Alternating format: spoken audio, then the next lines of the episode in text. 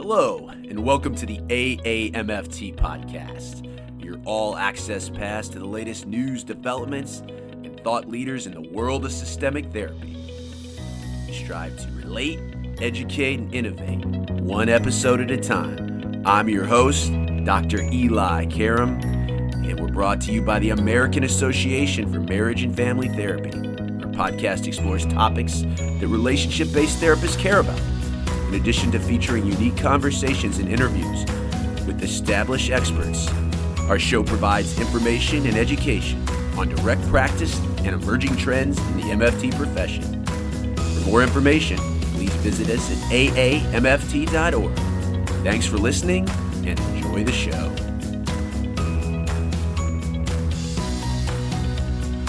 Doctor Eli Karam back with you on the A A M F T podcast. Thanks for tuning in. Today, a topic near and dear to every M F T's heart, clinical supervision, where we've been, where we're going, and what makes M F T supervision unique from almost every other mental health discipline, not only in the training supervisors need in order to be considered an A A M F T-approved supervisor, but also in the type of supervision that therapists in training get.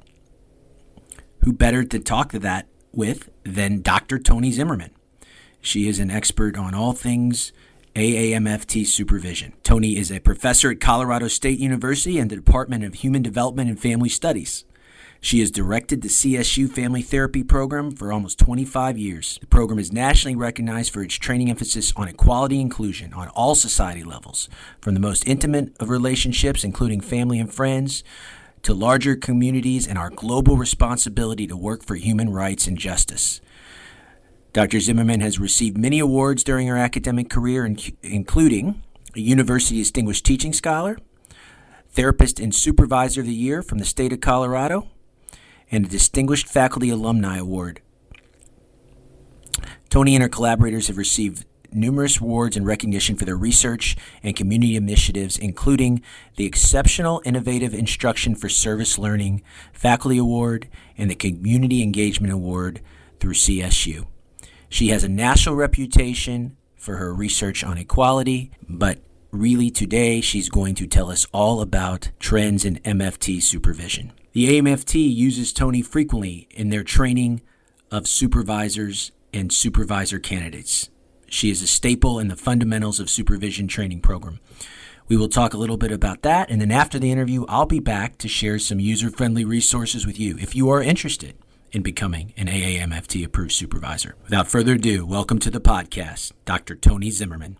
I always like to start out talking about someone's origin story, Toni. How did you get involved in wanting to be a supervisor and then a uh, a trainer of M F T supervision? Well, first of all, thank you so much for having me. Um, I love talking about supervision. It's very near and dear to my heart, and I feel like it's central to the field of M F T, good uh, quality supervision. And for me, um, I really enjoyed my supervision when I was in training, and what I really liked about it was just the collaboration.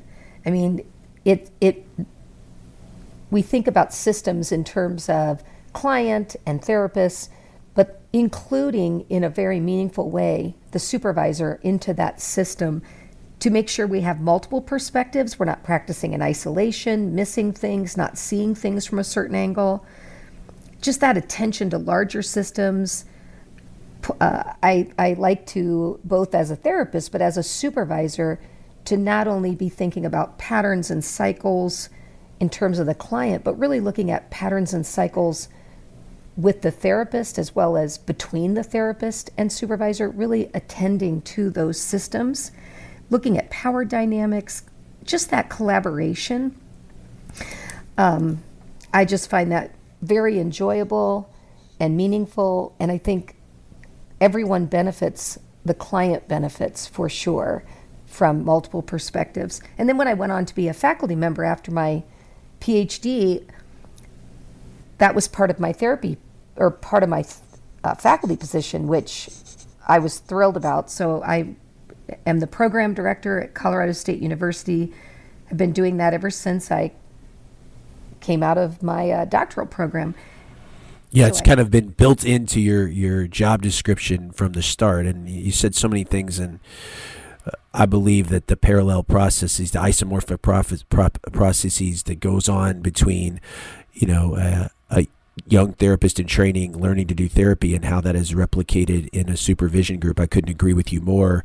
And many young professionals will tell you they learned as much, if not more, from their supervisor or their peers in group supervision as they ever did in the classroom. So it's certainly something that is vital all throughout the uh, the process of M F T training. And one of those things that differentiates M F T from the other uh, major mental health disciplines is how we do supervision and the priority. And that's one of the things I'm going to ask you in a second about uh, in the years you've been doing this, the, the changes that you've seen. But one of the things that is kind of constant is our uh, belief in live supervision, especially, and watching the work being done and getting feedback. So, I mean, it's great to, to see that you've been doing that. What are, would you say, some of the biggest changes you've seen since you've started in the field uh, and doing M F T supervision? Well, there are many changes, but what stands out to me is the attention to power differentials in society, families, couples, really paying attention to privilege, our own privilege, um, marginalization. I think it's imperative for therapists and supervisors to actively be talking about their own backgrounds as well as the background of their clients and what impact that's had. An example of that would be, you know, when we think about race, class, sexual orientation, religion, um, ethnicity, so, so many, there is a significant difference. I, I'm white, I'm Euro-American. There's a, there's a difference in being white and being non-white in our everyday world and in our society. And to pay attention, just as an example with race, to pay attention to what that means in a person's lived experience. I think for me that is the most important, and we need to continue to further that work. You know, when you're working with a client, um, to really pay attention to, I call it privilege mapping, to really look at yourself. What are the areas of privilege that you have? We all have areas of privilege. And what are the areas that, for you, the supervisor, the client, are marginalized? So that you have a sense, almost like privilege mapping. Who are we here? And what impact might that have had on our lives and our therapy? How does a, a supervisor make a supervisee more aware of that dynamic, Toni? Well, I think um, the big thing is that the literature tells us that if we don't bring it up in supervision, it's or in it, it's unlikely to be brought up. So as supervisors, it shouldn't be an add-on, but really central to our conversations.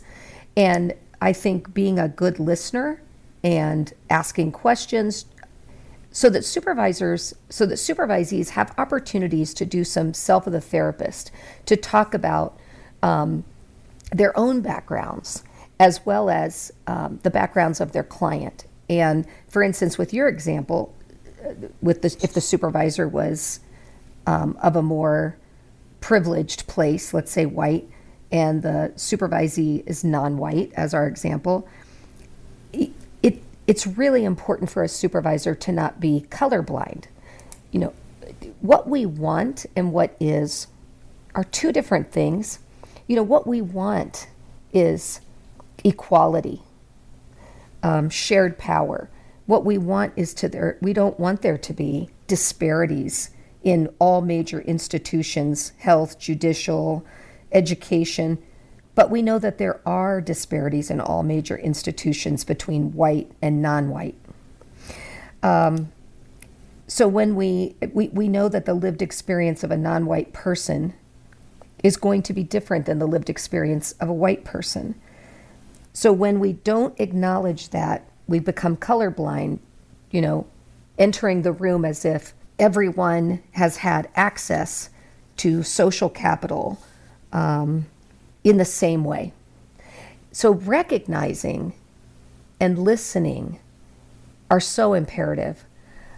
That's the first thing, is to recognize w- where your privileges are in comparison, so that you're staying attuned to that and talking about that and having room for that.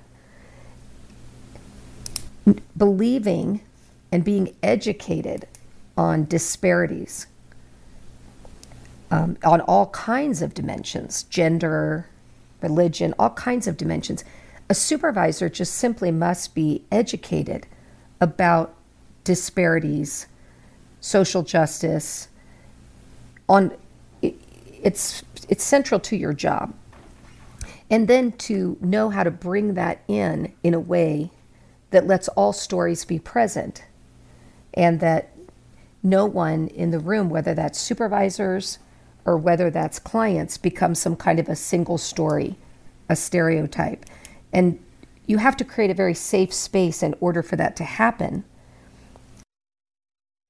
And one of the great things about supervision is, we were just saying, rather than just talking about that, that, that, that dynamic as it pertains to a case of your supervisee, you can actually talk about that in the room with you and your supervisee or supervisees as it relates to to you as a supervisor in a position of power, or maybe with a different um, ethnic or socioeconomic background than the student you're working with. That's right. It's a natural environment. It happens in a very organic way if we keep it central. And I also think, whether it's in individual or group supervision, this is an area that everyone, we're all learning, learning more and more. And it's a place that you can never really arrive. You just have to keep learning from each other, from the literature. Um, and so people are going to make mistakes in this area. And so if somebody says something that is offensive, or um, just a lack of knowledge, I think it's really important for supervisors to call people in in supervision. Don't call them out. And so when you call people out, I think it shuts people down. It leads to embarrassment and defensiveness. And so really, to be good at calling people in and just saying things like, you know, I can see why you think that, because we're we're really all taught to think that way. Here's what I've learned. And then to give some resources. And then if you make a mistake as a supervisor, you say something that was um, not thoughtful, or it was out of your awareness, to to also not be defensive and to say, gosh, thank you for bringing that into my awareness. I hadn't thought about it that way. And, um, and then to do just a quick repair.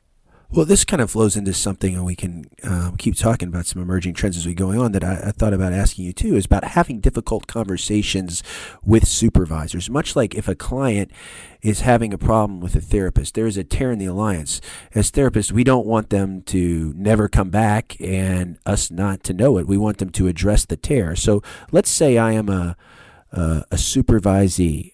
How, how do I have what is a difficult conversation if I have a tear in my alliance with a supervisor and a person of power, or if they're not meeting my clinical or training needs?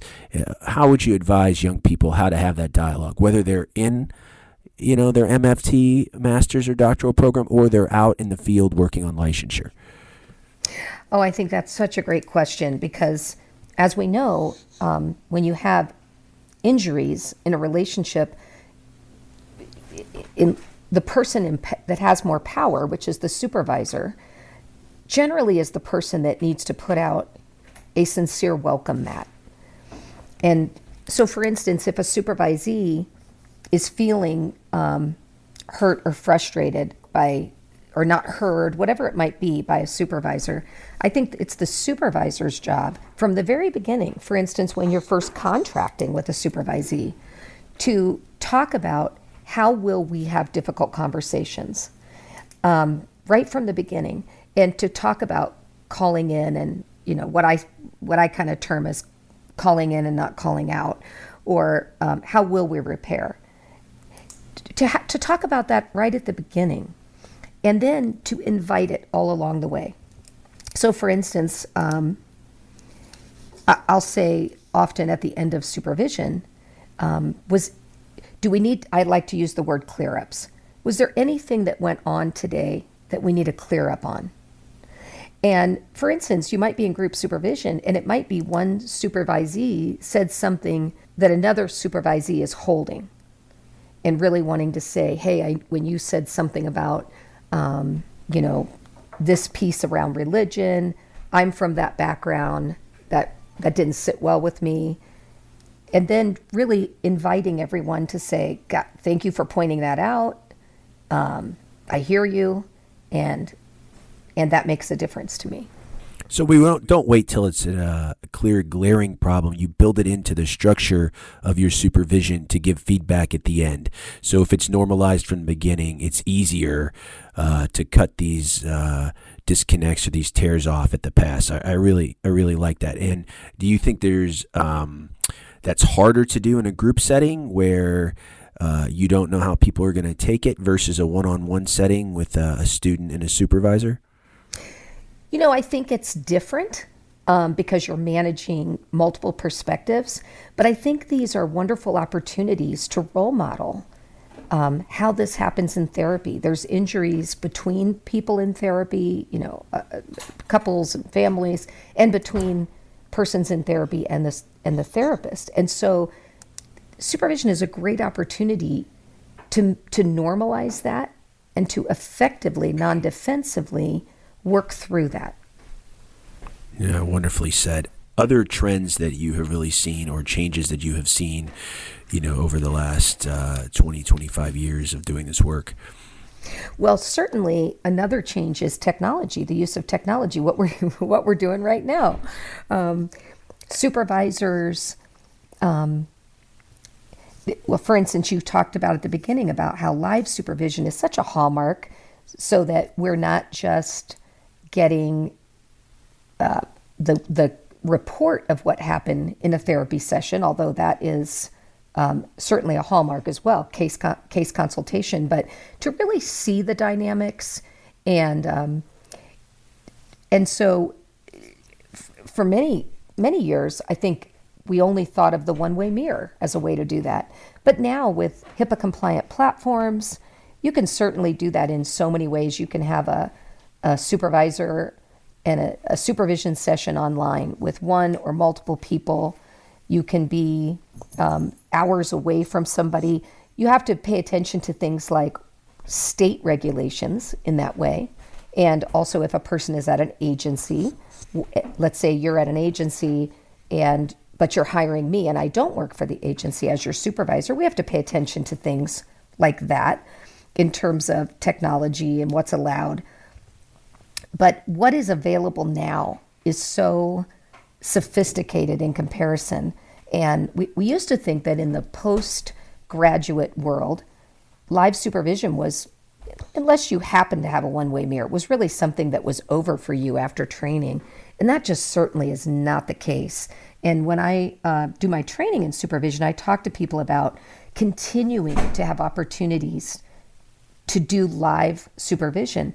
I mean, I can be in my office, um, watch, you know, somebody an hour away can be doing a, not only a supervision on a HIPAA compliant platform, but even a, a session that I can watch. And the client, of course, would know my supervisor's on the other end. You can even introduce them. Um, the person can even step out of the room halfway and call the supervisor to do that break in the middle. I mean, all of that can happen Um, in ways that were not available before. And it's really important that we utilize that. You know, supervision was is in the scope of practice of M F Ts, but it needs to be in the scope of competence, meaning you have to know your stuff. You have to be HIPAA compliant. You have to know the technology before you use it. And I think that requires the supervisor to really stay up to date. And you giving these kind of cutting edge training on uh, supervision, how would you recommend to somebody that has been supervising in a while but is still reticent of adapting to new technology? But other fields in our field is, you know, increasingly headed in that direction. So how do you kind of increase your scope of competence? How do you get caught up to speed on these emerging trends with uh, video supervision and uh, accompanying technology?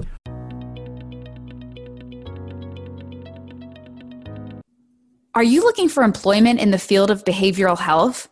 A A M F T's Job Connection has over thirteen hundred listings across the United States for careers in multiple sectors and disciplines.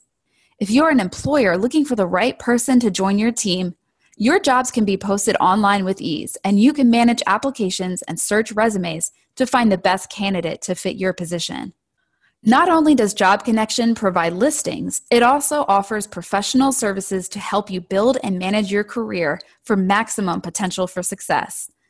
The Career Learning Center contains resources on creating your resume, building your brand, networking, interview tips, salary negotiation, and more. Visit A A M F T dot org slash job connection and make Job Connection the first stop on your career journey. For somebody who's going to be um, a supervisor, A M F T-approved supervisor, to stay stay up on what is happening in the literature and um, in the field. And certainly one of those is technology changes. And so I think you can, if you're reticent, I think you can do a couple things. One is to um, reach out to somebody who does this on a regular basis. For instance, um, you know, get, getting the name of some supervisors that do the majority of their supervision online, to get some advice and maybe even to practice, you know, so before you jump in with super, a supervisee or a live case with a client where the supervisee calls you halfway or something like that, to practice it. Practice it with a colleague. Um, okay, I'm coming in, let's pretend we're doing supervision, let's pretend I'm watching a case, let me try the different bells and whistles, so that you are more comfortable, and to you need to get, the supervisor needs to get comfortable with the platform and then introduce it into their contract. What do you, you know, I'd like to use this platform. Um, here's the paperwork that we could use in terms of having the agency sign off or the client sign off. Um, we've You know, I feel confident as a supervisor that I have selected a HIPAA compliant platform, all those kinds of things, and then, you know, jump in. How do you do it at Colorado State and also in your trainings across the country as far as incorporate technology into the training of future M F T supervisors? Well, I work with um, within a training program, and our setup has six one-way mirrors. I can be in one room and I have mirrors surrounding me. Yeah, it's a pretty wonderful setup. And so um, the way we work is, for instance, um, let's we have a supervisor who um, is assigned to each night that the center, the center is, we have run actually three centers. We run a trauma center, a traditional therapy center, and a program called Campus Connections, which is Uh, therapeutic mentoring. So we have many things, all of our five hundred hours happen right on our campus in our program. And so let's say I'm the Monday night supervisor. I can, I meet from at three o'clock with everyone who's going to see clients that night, and we case plan. And it, then they all have a case at four, five, six, and seven. So many, many cases are happening, and I am moving from mirror to mirror. They're all taking a break halfway. Some mirrors I'm going to watch much longer because we know that that's a more, um, you know, a higher need case. Some not as long. So at C S U, um, we use that live mirror model, and it's very easy in that setting. We also have every student records every session, and then they're required to review their sessions for a certain number of hours every week and reflect on that. And then, um, so often training programs, unless they happen to be an online training program, are generally not using as much, in ter- you know, the technology tends to be different. Um, some programs, for instance, you record and you do, um, you're watching video. But I think when it becomes even more important is post-grad. Oh, I have a bunch of questions for you about that, in the sense that, you know, when you're in a training program, you're in the uh, kind of furtive nest of your program. It's provided for you. And a lot of times you don't have a say over your supervisor. You're assigned this or there. And when you're in the field, and a lot of people listening to this podcast will be what A M F T calls preclinical fellows, working towards licensure now in the real world, and they may be the only M F T at their site, and they usually will have to go out and get supervision. So instead of having it assigned to them, now becomes a choice. You are interviewing the supervisor. Uh, so I wanted to, to ask you about, what do you think uh, in interviewing a potential supervisor, what are appropriate and what is not appropriate to ask and kind of assess for fit? Oh, I just think that's great what you're saying. It's that when you leave the, the nest in a way, right, where everything is provided and you have um, hopefully have had multiple supervisors throughout your training that are right there associated with the program. So when you enter that post grad supervision, I think so many things are important for you to think about. Um, you're obviously, you know, going out and, and looking for a job, and that job could be in an agency, just like you said. And if there's an M F T at that agency, um, boy, that's great. Then you, you're really wanting to ask yourself two questions. One is, um, what credentials do I need my supervisor to have so that I can move towards licensure, things like that, that are that are the logistics, the very important pieces of moving forward in my profession. But secondly, who would be the best fit for me? And sometimes that means hiring extra supervision, somebody that's in private practice, or even, you know, whatever that might look like in your state. Um, often there are state regulations about going out, having supervision in another state. So you have to pay attention to those things. Some supervisors are licensed in multiple states and can offer that, but you really want to look at your state regulations. So once you know that the person's credentials are lined up with um, A M F T and the state, then you're really asking yourself, what do I want at this, what do I need at this juncture in my training? For some people, they're really wanting to hone in on a very specific theory, for instance. So they want to hire an E F T supervisor, or so they're very theory based. Others might say, I really want to work with somebody who is in private practice because maybe I'm in an agency now, but I'm interested in that later. So I'd like to have a, a, a private pa- practice perspective. I think it's important to think about what, what are your goals? And that could be different for everybody else. And I know uh, we teach a course at my accredited program, a capstone course preparing you for post-graduation, and we have that talk about what are you looking for. And some students, the, just the reality or emerging professional, the reality is money is tight. So they are thinking more of how much this will cost me or what is the easiest way to do it, which is not uh, always, you know, counterintuitive to what we've been talking about, is finding someone that's a good fit for you. If you want to develop your clinical skill, or you want to be mentored in moving towards private practice, uh, th- those things uh, trump what the cost is. But I think young people also have, uh, young professionals have a hard time knowing, well, what can I ask? And, you know, you can say this as you do the A M F T training and you help supervisors in training develop their theory of supervision, so to speak. Um, I think it's important for students to know how a potential supervisor would supervise, what they believe about therapy, how they do. So we talk about asking uh, potential uh, therapist in training to interview their supervisor by looking at their theory of supervision. Uh, so I'm, I'm curious what you think about that. Also curious uh, about the biggest anxiety I think we've found is negotiating a price point of what supervision costs and how to have that conversation uh, as an emerging professional with a supervisor. If you could comment on those two things, I'd love to hear your thoughts. Well, and this is just such a critical point you're bringing up. Um, to be aware of young professionals, many who are um, just getting started, and cost is a significant issue. Many of them are coming out of school even with um, school loans and things like that. So I think being sensitive to the price is critical. If you are fortunate enough to get an agency job where that is right, where that's a part of that, then that is likely no cost, and that is that might even influence how you look for a job so that you don't have to think about that. If you're in a situation where you find a job, it's the job you want, you really like working for this agency, but you do have to go out for that supervision, then I think um, you can do things to offset those costs, for instance, like group supervision, join a group.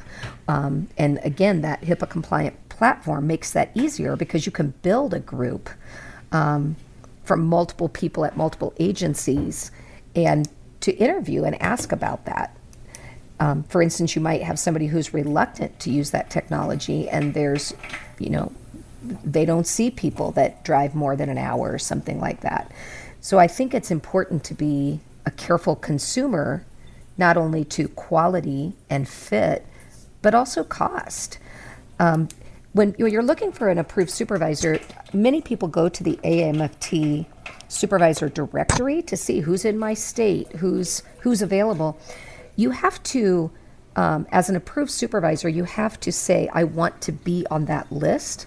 And so sometimes there's people in your area that are not on that list. And so uh, talking to supervisors to find out who they know is doing supervision, really doing your homework to see. I think it's easy to feel like, oh my gosh, I only there's only one person or there's only two people, and there's there's often more than that. So really finding out, first of all, who is available and um, who has space available to see to take on more supervisees. What's the cost? Can that be offset with group or or dyad, um, and, and obviously a mix of those things. You also brought up, I think it's very important, sometimes as a young professional, you're just trying to move forward in your career, think of the next thing. You're not thinking of the difference between A A M F T approved supervision, as we've mentioned several times, and, and other M F T supervision.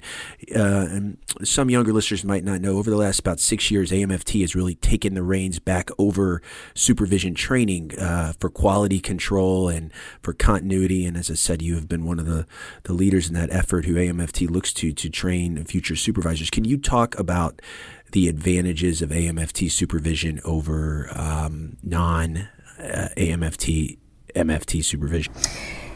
Yeah, and you know, you you alluded to it at the beginning that this is this was this is a really standout difference in our field. That you know, for a very long time, M F T has had a designation as an approved supervisor, and that was really di- th- there was no other field doing that.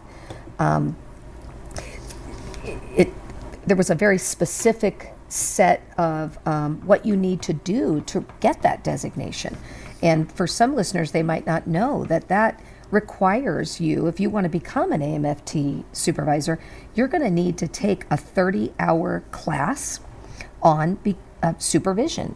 And that class can be um, online through A A M F T. It can also be at the conference. Um, the annual conference. There's many ways to take that course, but you want to start with A A M F T because that's the uh, that's the hub of getting this thirty-hour course. You're also going to, over eighteen months or two years, you're not only going to be doing supervision, but you're also going to have a supervisor mentor. So in order to get that accreditation or that um, designation, you're going to supervise one hundred eighty hours, like I said, over an eighteen-month or two-year period, and you're going to be getting thirty-six hours of meeting with somebody who's already an approved supervisor to get mentoring about how to be an excellent supervisor. And that's about a five to one ratio. Um, you're also going to um, write a philosophy of supervision paper, which is part of that thirty-hour course, to really think out, what is my philosophy? What do I, you know, what, what What is it about doing supervision that I want to be able to not only articulate, but practice? All of those regulations are in the A A M F T Supervisor's Handbook.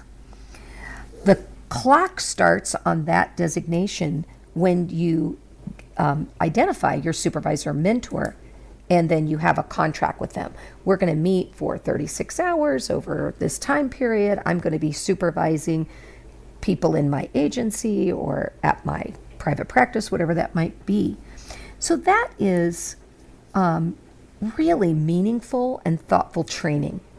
Yeah, you did a beautiful job of laying out uh, what it takes to be a supervisor. And that's what I tell young professionals too. It's like, you know, um, a lot of times you get what you pay for. When you're when you are getting an A A M F T supervisor, you have an assurance that they've really wanted it. This is not something that is just handed out, or in other fields. In other fields, you can be a supervisor. The only requirement is a certain length of time you've been licensed or practicing. You have to really want it. If you are a practitioner, you and I are both both practitioners and academic M F Ts, and it's kind of built into being in a training program, being in a supervisor. But if we're thinking of people listening, Um, that say, hey, I want to give back. You know, I, I'm a frontline clinician, um, and I've I don't want to be an academic, but the supervision is this. I always think of this beautiful place in between um, the front line of being a clinician and being in the classroom, and and we need good supervisors out there. So it is it is a labor of love. Um, but I think the other thing, and you were alluding to this, I can I can remember some of my best times as. Um, both doing supervision, but before getting mentored, it, it is really, it is what you get out of it as a supervisor. You talk about really how, how is it has enriched you as, as a person, as a supervisor, to do that work. What does a supervisor get out? Because a lot of our talk today has been about, you know, what a young professional can get out of good quality A M F T supervision, but what does the supervisor get back from their time and their service? Oh, I really love that you're asking that. I really think about it so much the way you just said, um, it, generativity. Um, I think that when you've been in the field, you're licensed, um, a, a great, I, I would encourage so many people to take this great step to become an A M F T approved supervisor so that you can have a, play a role in um, the next generation of M F Ts. You have a lot of experience. You um, You want to share that in a generativity way. I also think what you get out of it is lifelong learning. I think that it's critical for therapists and supervisors to not stop learning when you leave school. You want to stay up on the literature, the field, um, all sorts of things. And, and I think that when you are in supervision, you're going to be supervising people that maybe just came out of a program, and, and they're talking about things that maybe you don't know so much about. And rather being, than being intimidated by that, to learn learn with them. Um, if they're talking about um, certain concepts that aren't as familiar to you, to, to be able to just be authentic and say, you know, I'm not as familiar with that, um, but I'm gonna I'm gonna learn more about that. Thanks for bringing that up. So I think um, ongoing learning, generativity, the opportunity to give back, I think all these things are really important. And I might also mention that in addition to the training, which, um, you know, it, it is a commitment, there's no question, but it's um, much of it is what you would be doing anyway, beginning to supervise people, getting mentoring, things like that. So it's not a hurdle that is, you know, A M F T does a great job of not making the hurdle to become an A M F T pr- supervisor so large that, um, people don't want to do that. I think they hit it just right with what you need to do to be a really high quality supervisor with a reasonable number of tasks to get there. But when once you are designated, I love that A M F T requires that you take a refresher course every five years. So I don't know that um, some of the listeners know that, but every five years, uh, for myself too, as an approved supervisor, I take a refresher course, which is five hours, to make sure I'm paying attention to what's happening in the field and all sorts of things in terms of supervision. And that gives me the opportunity to to learn from other supervisors that have been in the field, because generally you take that in a in a group setting, online or in person. I mean, I can't echo enough. I, I um uh re re-up mine uh, last year at the national conference, and it made me back to this kind of one of these words we've been using today. It's an intentional practice, as you're right, that good therapists do anyway. It made me think about revise my uh philosophy of supervision, as you were mentioning, think about uh how I practice Uh, my supervision and how that is similar or different to the way I do therapy, and hear from my peers. So in our closing moments here, what, what else do you think is important, both for, uh, you know, um, people looking for supervision or potential M F Ts looking to start their own um, track into becoming a supervisor? What other tips or important things or things in the future that are on the horizon you think are important to consider? Um, I, well, one thing is that states all across the country, states have adapted. Um, they have matched, many, many states have matched um, requirements for supervisors at the state level to to look like the designation. So A M F T has, hi, the A M F T approved supervision designation has highly influenced what states require now. Now, some states require very little. For instance, um, the state that I live in, Colorado, um, there's not, you know, there's not a state requirement to do anything beyond being a licensed professional.